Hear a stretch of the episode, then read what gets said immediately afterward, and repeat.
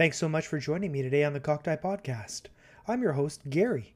In case you're new to the show, I'm the editor and resident Bob Ross impersonator here at FortNerd.com. That's right. A Nat 1 isn't a mistake. It's just a happy accident. After all, maybe that Tarrasque isn't a stranger, but a friend you just haven't met yet. May have seen me as the DM for Quest for the Cure, or Icehole's Rime of the Frost Maiden, as Cicero on Cyberpunk Independence, as Doc on Scribes and Scrolls, or sailing on the SS Failboat over at Talon and Claw. If you like what you hear, please subscribe to this show or follow us on social media at fortnerd.com. That's at fortnerd, D-O-T-C-O-M. Or follow us and subscribe. Both works for me, but whatever works for you is fine. It's a quiet week in the news, but I expect in the coming weeks we're going to hear a lot about the new Power Rangers RPG, as well as the forthcoming G.I. Joe RPG from Renegade Games. Stay tuned for that. My guest today is Joe Nuzzo. He's a professional dungeon master. He's the DM and co-producer of the delightfully whimsical Second Star to the Right D&D actual play show set in Neverland, and he's just recently become an RPG producer for WizKids, working on their miniature line. He's done charity streams and terrain building tutorials, and he's a wonderful storyteller. I hope you enjoy my chat today with Joe Nuzzo.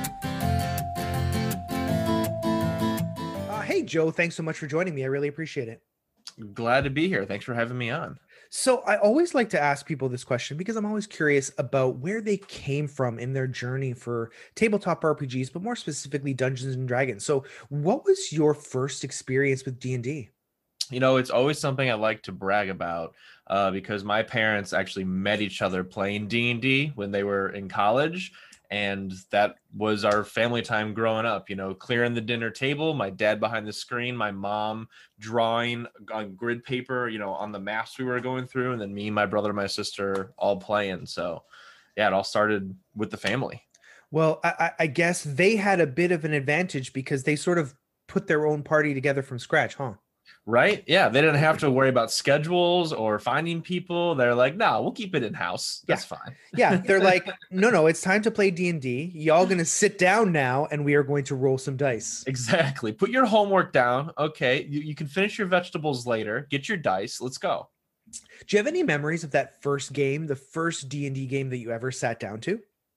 I do uh, because I got really mad that my brother got a magical sword that I really wanted, uh, mainly because he was a good line character and I was a bad line character. Uh, so I didn't have access to the magical weapon. Um, but no, I mean, it was, I mean, it all started everything. Like, you know, I'd been a nerdy kid my whole life. You know, I was the kid playing soccer at 10 years old who would sit down in the field and pull an action figure out of my socks because I didn't want to run around and kick a ball, you know? So, like, at that moment, it was like, I don't know, my parents tried to get me in a bunch of different things but i really kind of just settled on you know nerdy stuff and and they're like okay let's try dungeons and dragons and then boom you know it just did not stop from there. So yeah those like first couple years just playing with the family super special super important. It was like some of the best times i can remember you know all of us together and that and that experience with dungeons and dragons has really shaped not only your personal but your professional life as well because you you run a business you're a professional dungeon master you use dungeons and dragons for team building for corporate type events where did yep. you get the idea for using d&d this way yeah, so I managed a comic book store in Chicago for six years, like through college and a little bit after. Um, got super close to the owner, First Aid Comics in Chicago. Go check it out. Great spot. Um, Tom, the owner, got hired by Yelp to do a diversity in comics like seminar speech with their employees.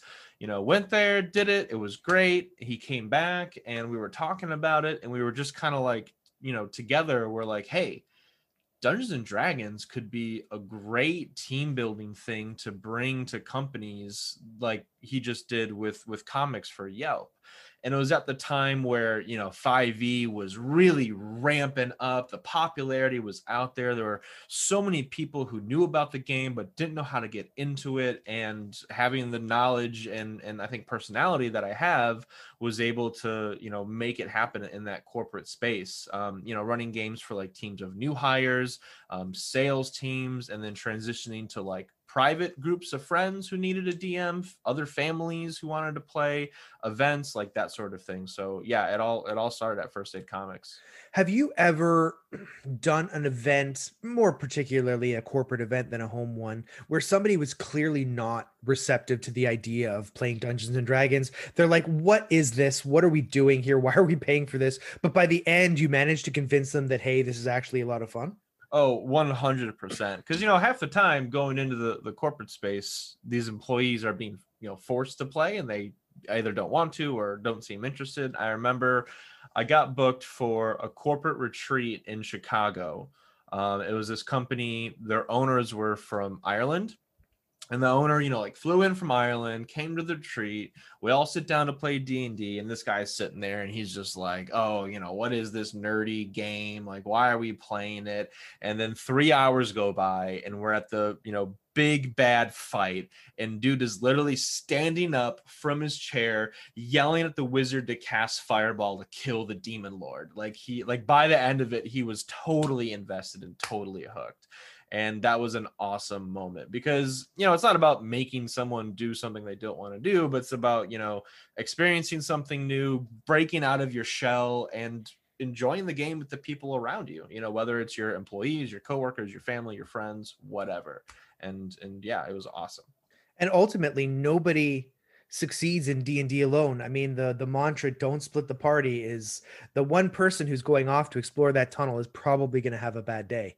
So oh, definitely. The only time you can succeed in D&D alone is when you're me and your buddy Kyle in high school and no one wants to play D&D, so you're forced to play one-on-one DM to player D&D for like 4 nights a week for 3 years because that's what we had to do for a while. well, you when it comes to D&D, you got to do what you got to do. Exactly.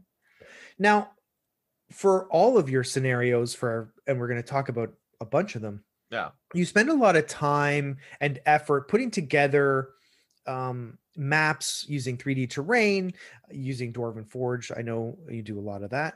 Mm-hmm. Why is it important to build these visuals for your players? And how do they usually react to some of the amazing things you create, particularly in your corporate events where people may not have seen anything like this before at all?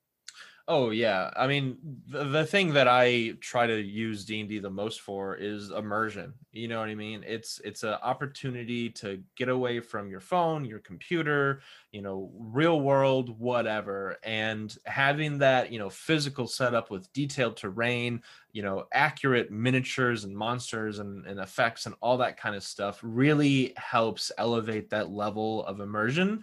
So when we're just sitting at a table and i you know unveil the room or i bring the board out or, or whatever there's like that wow factor that like holy cow okay like something's happening. Time to pay attention like time to get in this time to coordinate or, or whatever. And i also just love building terrain and uh, dungeons and all that kind of stuff. You know, I'm a huge Lego nerd. I went to architecture school, so I love getting my hands on building things. Um, and I've seen a lot of impressive virtual tabletops too, especially with this last year, you know, of being locked down, like all that platform kind of exploded, which has been great.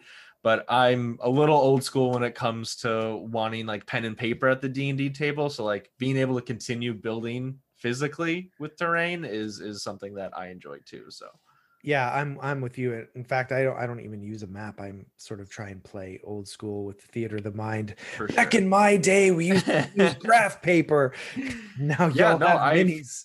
I've got all my taped together pieces of graph paper that we used, you know, with my family, um, charting out our maps and stuff. And That's theater of mind is great. It definitely has its place, and I think everyone should do at least a campaign, maybe theater of the mind. But yeah, but yeah but i would encourage i would encourage anybody who hasn't seen what you do to check out your twitter because a lot of the builds you've put up are are on there you've taken photos and they're and they're incredible you can't really describe them it's like oh there's a bubbling volcano and it's it's friggin' Avernus, and no, it's, it, it looks great. But I have to know because how much dwarven train you have, a dwarven forge train you have, how long have you been collecting it, Mhm. and are they giving you an affiliate bonus? Because by now, all the marketing you're doing for them should net you a little something something on the side.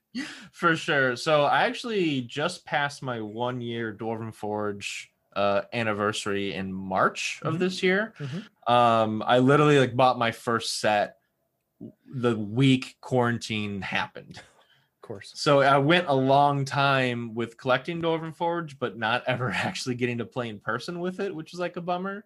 Um, I've got a healthy amount for sure, definitely a closet full of it. Um, but enough where I'm like, okay, I have enough to build the things I want to build, and I don't feel like a super need to consistently buy Yeah. more stuff. I mean, I did dump a bunch of money on the the Wildlands Kickstarter. uh, so when that comes in, that'll be nice.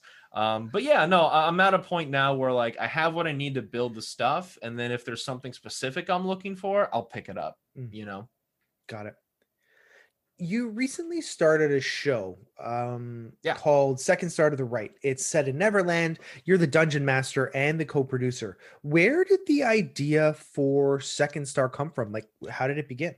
Yeah, for sure. I know you've talked to Andrew about it too Mhm. uh, in a recent episode, and he's a just an amazing guy. I could not be more, you know, happy to be working with him. Um, so I knew that I was kind of at a point with Pull the Lever, my my business with professional dungeon mastering, that I needed to take like the next step, right, Mhm. in like the career path, and it was between, you know, maybe hiring another dungeon master on my team to like cover more games or do like a new project and and i was chilling on amazon one day looking at some stuff to buy and i got an ad for this neverland campaign setting book and i clicked on it and saw the preview and thought it was amazing. Ordered it got it in two days read the whole thing and I was like holy cow this book is amazing and it needs to be an actual play show. So i texted andrew uh, from roll for persuasion and he was like yeah let's do it and and yeah that's where it came from just a recommendation on amazon Just uh, so Amazon's clearly not all evil. no right they hooked it up the the show has an incredible cast and you know like you said i talked about it with andrew but you've got michael sinclair II, andrew himself and, and desiree uh, brianna flame emily ervelina and you've had fun guest stars too like uh Oh, yeah. jasmine bullard that that bronze girl what did you like what is each of those incredible performers bringing to your show how are they interacting to make this wonderful world of second star Absolutely. I mean, it was it was one of the toughest things to lock down between me and Andrew. Um, you know, the cast, like who who's going to be on this show. Um, you know, between him and I, we we knew a fair amount of people in the industry, and we kind of like brainstormed together. Um, but ultimately picked people that we were kind of close to, people that we you know like trusted and, and thought had you know good presence and experience at at the table. Um, and I think it's really starting to shine now we're what like six episodes in our seventh is is coming up Mhm. um and everyone's like really starting to click um i like the cast really hasn't worked together before um you know people like like one-on-one long term so i think there's like a fresh sort of you know jive feeling to it um you know with like a brand new cast um, and it's great having guest stars on it. Yeah, we had our first guest star on. Um, we've got another one coming up and it's a little stressful as a DM because the guest stars are are getting to play like big important NPCs in the campaign setting, and I have to just like hope and trust that they they do what I, I need them to do plot wise. And a- after the the first guest star, it was I was like, holy cow, that was amazing! Like that was so much fun. Um, so I'm looking forward to, to doing more of that for sure. You've been running the show, I guess, bi-weekly now for three months. So, like you said, you're on your coming up to your seventh episode. What have been some of your favorite moments so far? Oh yeah, I mean, like like in any D and D campaign, honestly, like you always think the players are going to do one thing and then like another thing entirely happens um, and neverland itself as a as a you know d&d campaign setting gives such a, a, fresh take you know it's all brand new content. All the monsters are brand new you know they're not 5e monsters. Um, all the npcs are brand new. They're not existing npcs in any other world. So i'm getting to play with a cast that's experienced d&d players across you know many shows campaigns one shots you know communities whatever. But the content i'm throwing them the monsters i'm throwing them the hex crawl that we're going on is like a brand new thing to them um, so it's it's a lot of fun watching them have to like realize that something is happening that they don't fully understand and coming up with a situation to solve it um, a recent moment from two episodes ago uh, the group had just recovered a piece of a fallen star, which is like their main objective on the island. And don't know what it does, casted a spell in its vicinity and like a crazy magical star surge altered the spells and the party got split because of it. Mm. And now we're uh, you know an episode another episode coming up where the party is split and trying to get back together. Um, and unlikely pairs of players are now working together. So that's been a lot of fun. Yeah, that unlikely pairs of players. It's like on shows you always get you get the re- feeling of rewarding when somebody who you wouldn't expect works with somebody else. It just brings such a unique a unique experience to it. Absolutely. Like uh, two two of the players, the player characters, their backgrounds have a history together, like they work together. Um, so during gameplay, they've kind of naturally have been growing their players, their characters' relationships, and they were gonna section off and like go do a thing. Um, but because that star surge, it got switched. So now people that are like, oh, we've our characters have never interacted on the show at all are being forced to interact, and it's been awesome. That brings me that brings my DM heart such joy. Oh, big time. As a producer and a stream DM, what challenges have you faced, if any, getting your show off the ground or just running it and, and keeping it going? Is there anything that you've encountered so far, whether you're in pre production or during the show, that you've said, well, crap, I won't do that again? Yeah, I mean, the biggest stuff is just technical issues. You know, um, our, our, our, cast is spread out across the country so time zones are sometimes an issue um, with internet dropping out you know camera's not working, that sort of thing. Luckily, we have an awesome Twitch producer. Uh, his name is Ryan. He's from the Chumpcast, a, a, super like nerdy podcast. They talk about everything nerdy. Love those guys. Um, so he's got a lot of Twitch producing experience, so he he's able to fix a lot of that for us on the fly. Um, but I, I honestly, the the hardest part is just not playing in person. You know, you get a little on a little fatigue staring at the camera the whole time, you know, staring at a screen the whole time. Um, it'd be great to have everyone at the table. And we're hoping that as conventions open up and we all kind of go to them, we can get the group together. But, but yeah, I mean, nothing, honestly, nothing too crazy. Um, our, our production team, Andrew himself is, is, is very talented and experienced. Um, we've got the right people in play to, to mitigate a lot of those issues, you know, we would run into. So, that's great. Yeah. Now, uh, conversely, has there been anything that you've done again in pre-production or during the show that you've said, "Wow, that worked. Need to do that again"? I think the main thing when Andrew and I started getting the show going was that we knew we wanted to have a specific direction before the first episode. You know, I feel like in our research there were a lot of a lot of other streams, a lot of other shows that kind of like start streaming and then start adding on a lot of like the production things, sponsors, Patreons, like all that kind of stuff. But we wanted all of it day one. And that has really made our actual show process a lot smoother, a lot cleaner, and a lot more fun. You know, we we locked up all of our like our intro video, our music, art, sponsors, um, you know, the cast, like everything was lined up, put in place, signature sign sort of thing, so that when we started, it was smooth, it was concise, and and it had a clear direction. And as we move into our second quarter of the show, um, we're we're we're keeping that momentum going, and we got like new things that are going to be popping up for the show that are going to be awesome. Cool. Um, DMing uh, for cast on a stream as performance art seems different than if you're DMing a, a group at home when nobody's watching. Do you think do you think that's true? And how do you approach stream DMing versus home DMing? Yeah, I think the the biggest thing with with the stream DMing is is making sure you have content that's enjoyable, not for just the cast, but for the people watching it. You know uh, as a dm you start to you know you, you learn your players. You understand the people who are who are at the table gaming with you. So it's a bit easier to cater the content to the style that they like um, but when it's online and, and you've got a lot of eyes on it it's important to have a little bit of everything so that everyone can you know tune in and enjoy the show.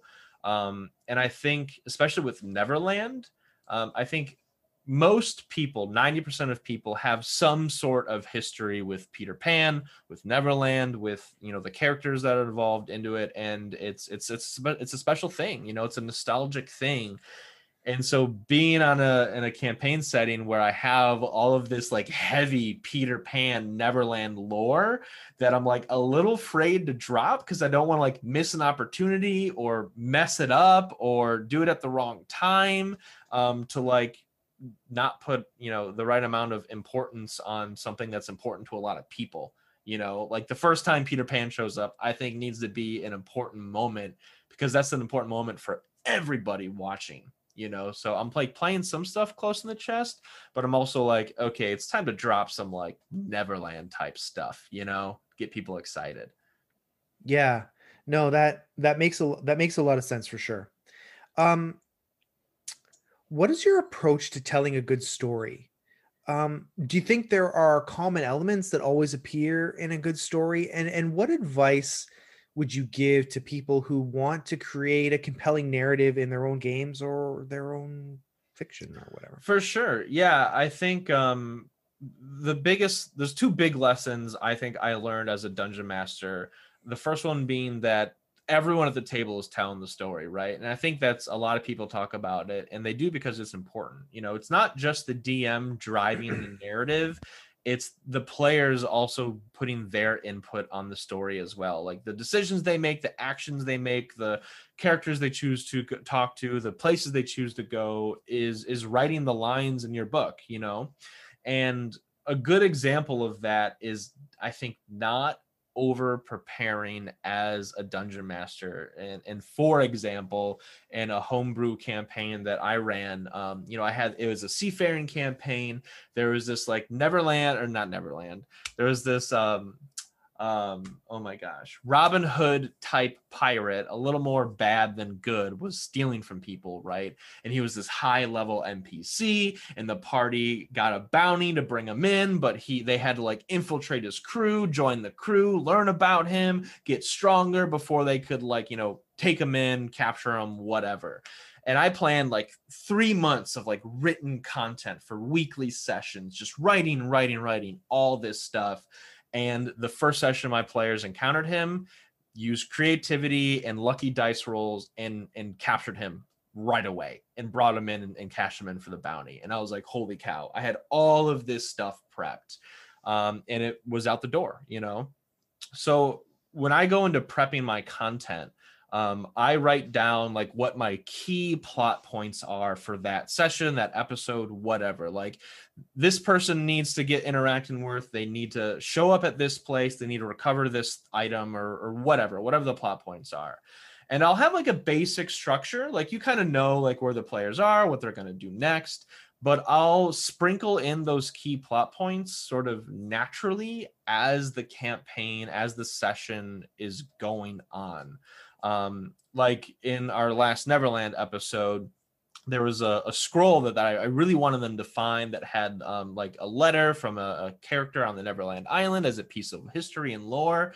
And instead of putting it in one place on the island that if they never went to or didn't search, they just didn't find it, being like, oh, well, I was like, okay, at some point I want them to find this thing. And there was a natural point where they took a break. They were, you know, scavenging for supplies, and I just put it in with like an empty campsite that they found, you know.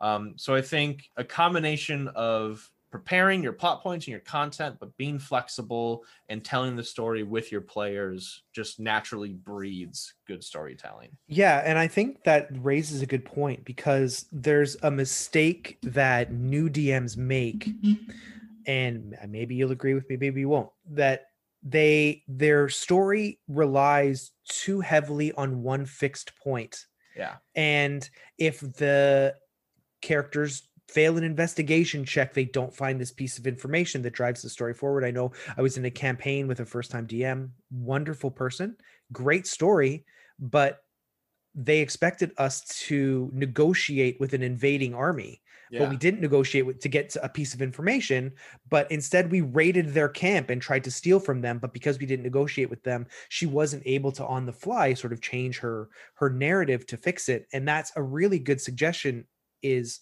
you know putting that piece of information not necessarily in a specific place is like i know this is coming in somewhere Where yeah. is it going to be yeah definitely. I and i always like to use skyrim as a as a reference for storytelling too like depending on on your campaign right? Like skyrim has um, you know, it, it's a video game if anyone hasn't like checked it out before, but it's has this world-ending scenario, right? Like there's this dragon, he's coming in, he's gonna eat the world, whatever, and it's you as the player's responsibility to stop the dragon from doing that but there's no real like time clock to make it happen. You can go and do side quests and level up and like do all these things and then when it kind of makes sense to you as your character as your story, go on like the main quest and that's something that i use a lot uh, as a mindset that like you don't every session have to actively be driving heavy plot points into everything that happens um your players will get to it when they get to it you know and if you need them to get to it then you can like put something in front of them but but yeah i hope you got to reuse some of that content that you spent all those months writing though Oh yeah, absolutely. You just make a new pirate captain, you know. yeah, exactly. It's very important, and you infiltrate his crew. We need yeah. all the information. What you do you guys are doing this, all right? Half a notebook, so yeah, deal with it. Exactly. uh, now, you've participated in a number of charity events in the past, raising money for causes like Jasper's Game Day over on Talon and Claw and, and Dragonfall and others why do you think it's important to to contribute in this way why why do you give back absolutely i mean you know if it wasn't for the community i mean for the game itself uh it has taught me a lot about life and and, and how to interact with the world. Um you know the charity streams are a great way to bring more people into the game. Um you know people that that could really use it honestly. Um, and supporting the people around us you know. D&d is a game that brings people together. And i feel like especially in this this last year of of the pandemic um, has been extra important and virtual gaming has brought more people together from different places around the world than like ever before you know you're no longer limited to like the people in your town to play a game of dungeons and dragons um, and so connecting these people and, and learning about other communities that need support is, a great thing. Um, and we're able to bring those people together, get them, get them the help they need and have some fun doing it. You know, we build each other up. And, and I think that's an important thing to, to keep doing, you know? Yeah. And the tabletop community online is, is very close knit and everybody's supremely supportive. And, and, one of the things that I like about charity games is that you get to interact with people you might not otherwise interact with. I mean, I looked back yeah. as I was preparing for this interview, I looked back for the the episode you did on Talon and Claw, the charity stream, and Andrew and, and Michael Sinclair were there, which is sort of a precursor to Second Star. Yeah. I don't know if Michael was already uh, on yeah he list. was he was sure. it was just it was just random we didn't yeah. together for any reason it just happened to be the time that worked out so looking back on it after second star came out it's like huh that's funny oh yeah no we, we were talking in the background about that for sure that's hilarious why why do you think d&d is becoming such an effective vehicle vehicle for charitable fundraising because there's been so many Jasper's Game Day just raised over $100,000 during their game week. They're well on their way to eclipsing their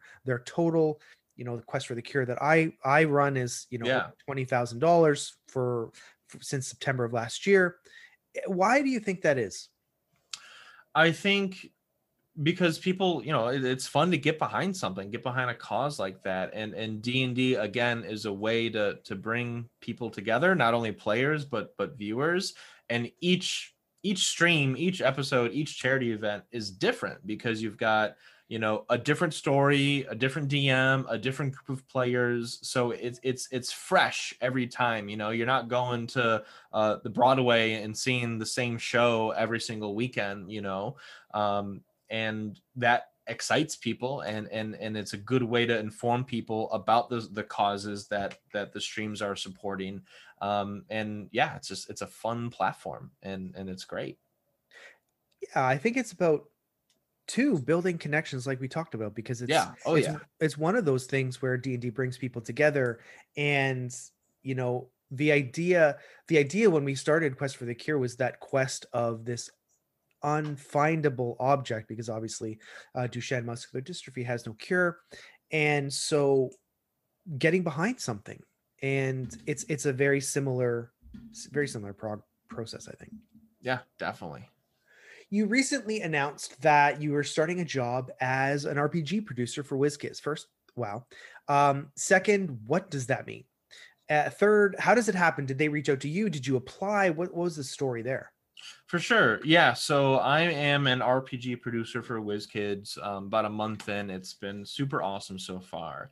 Um, so I'm in charge of production for pre-painted miniatures for uh, Wizards of the Coast, for Critical Role, Mhm. uh, for Paizo, and a few other licenses. Um, so basically, I'm in charge of from a concept, from idea, from proposal of a line of miniatures, whether it's for you know icons of the realm um, a specific you know pack of of of pcs or or npcs for a specific campaign um, from like that initial idea submission to it being sculpted painted created and then it being made in the factory packaged and put on the stores at the shelves at stores. Um, so i'm in charge of like you know i help oversee that whole process um, for for all those companies which has been super cool because I'm very passionate about Dungeons and Dragons miniatures, as you can uh, see behind me. Your Uh-huh. listeners probably can't see, but I love I love a good miniature. Um, and I was sort of approached by them, so I applied for a job at WizKids um, and didn't get it. And then a few days later, after after that initial application, um, the leader of of the RPG team um, emailed me and he was like, "Hey, saw saw your resume. I, I checked out what you do online. I think everything looks great, and want to know if you want to talk about coming to work for me." And that's how it started, and it's been really freaking awesome. That's that's the story, right? Is you know one one thing happens and it doesn't sort of work out, and then here's this other door. So it's almost like a D and D adventure, really. Right? I'll say, um, Justice Arman gave me a bit of advice that really turned around you know me getting this job at WizKids frankly. Um i don't know if you've worked with him before but justice is an incredible person. I did a, a charity stream with him try to get him on second star as a cast member but he was a little busy which is fine. Um but seriously he's an amazing guy and he, he did a charity stream with me um and then a few weeks later um got hired at Beadle and Grimm full time Mhm. And it's been a dream of mine to have a full-time job in the d&d industry. You know i had been working in, in project management and construction. Um, fine good job but just nothing i was passionate about. You know was using polo lever as a way to maybe get into d&d full-time. Um, but justice told me because i asked him after he got hired at Beadle Grimm like hey man like congrats on your job that's amazing like what do i have to do to get a job in this industry? Because it's tough it's really tough it's there's not a lot of opportunities to get a full-time job in d&d and he told me you know you gotta go out there you gotta make something that's yours you gotta put it out online people have to get their eyes on it it's it's got to be somewhat successful and then once it has enough attention people come to you people find you and and and, and include you in on what they're doing. And that's kind of what i was hoping second star would help with what i was hoping pull a lever would help with and and and it did.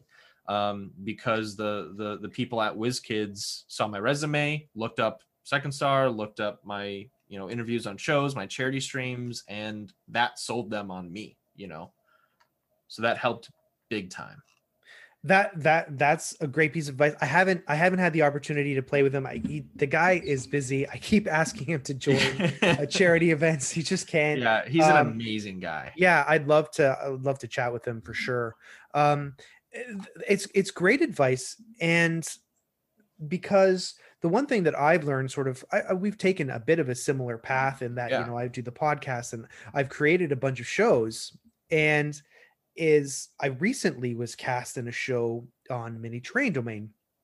And it's one of those things where you know you you work hard and you build your own thing and you make it good and you put your heart and soul into it and people are going to dig it and that community could be small uh, but eventually that community is going to grow yeah and you know and then maybe the first thing wasn't quite as successful as you want but then you go on to the next thing and that becomes more successful. You take the community that you built you you transport them uh, hopefully to the new thing and then you just keep going. But the key is i think and you can tell me what you think is um working hard and putting out putting out something that that you love.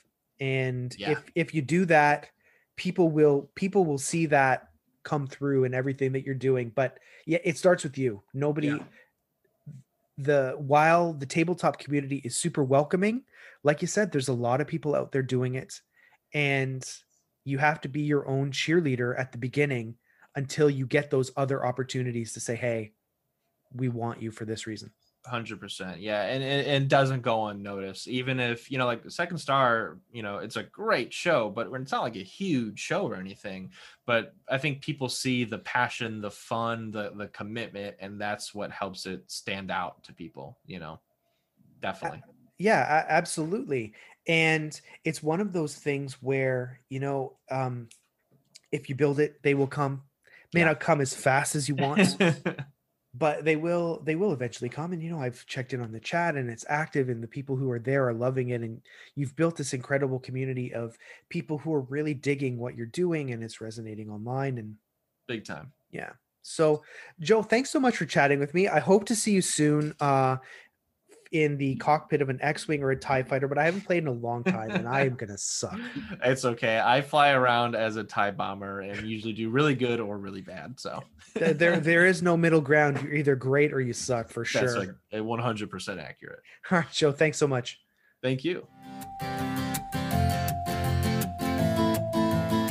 That's our show for this week. Thanks so much for listening. I'm not going to ask you to subscribe if you haven't already. I'll just strongly hint that you should. I'm not saying I'm from the future and your life may depend on it, but no, I'm just kidding. I'm not from the future. Right? It's always good having you join me, and remember, if the die's cocked, it doesn't count. I look forward to chatting with you again next week.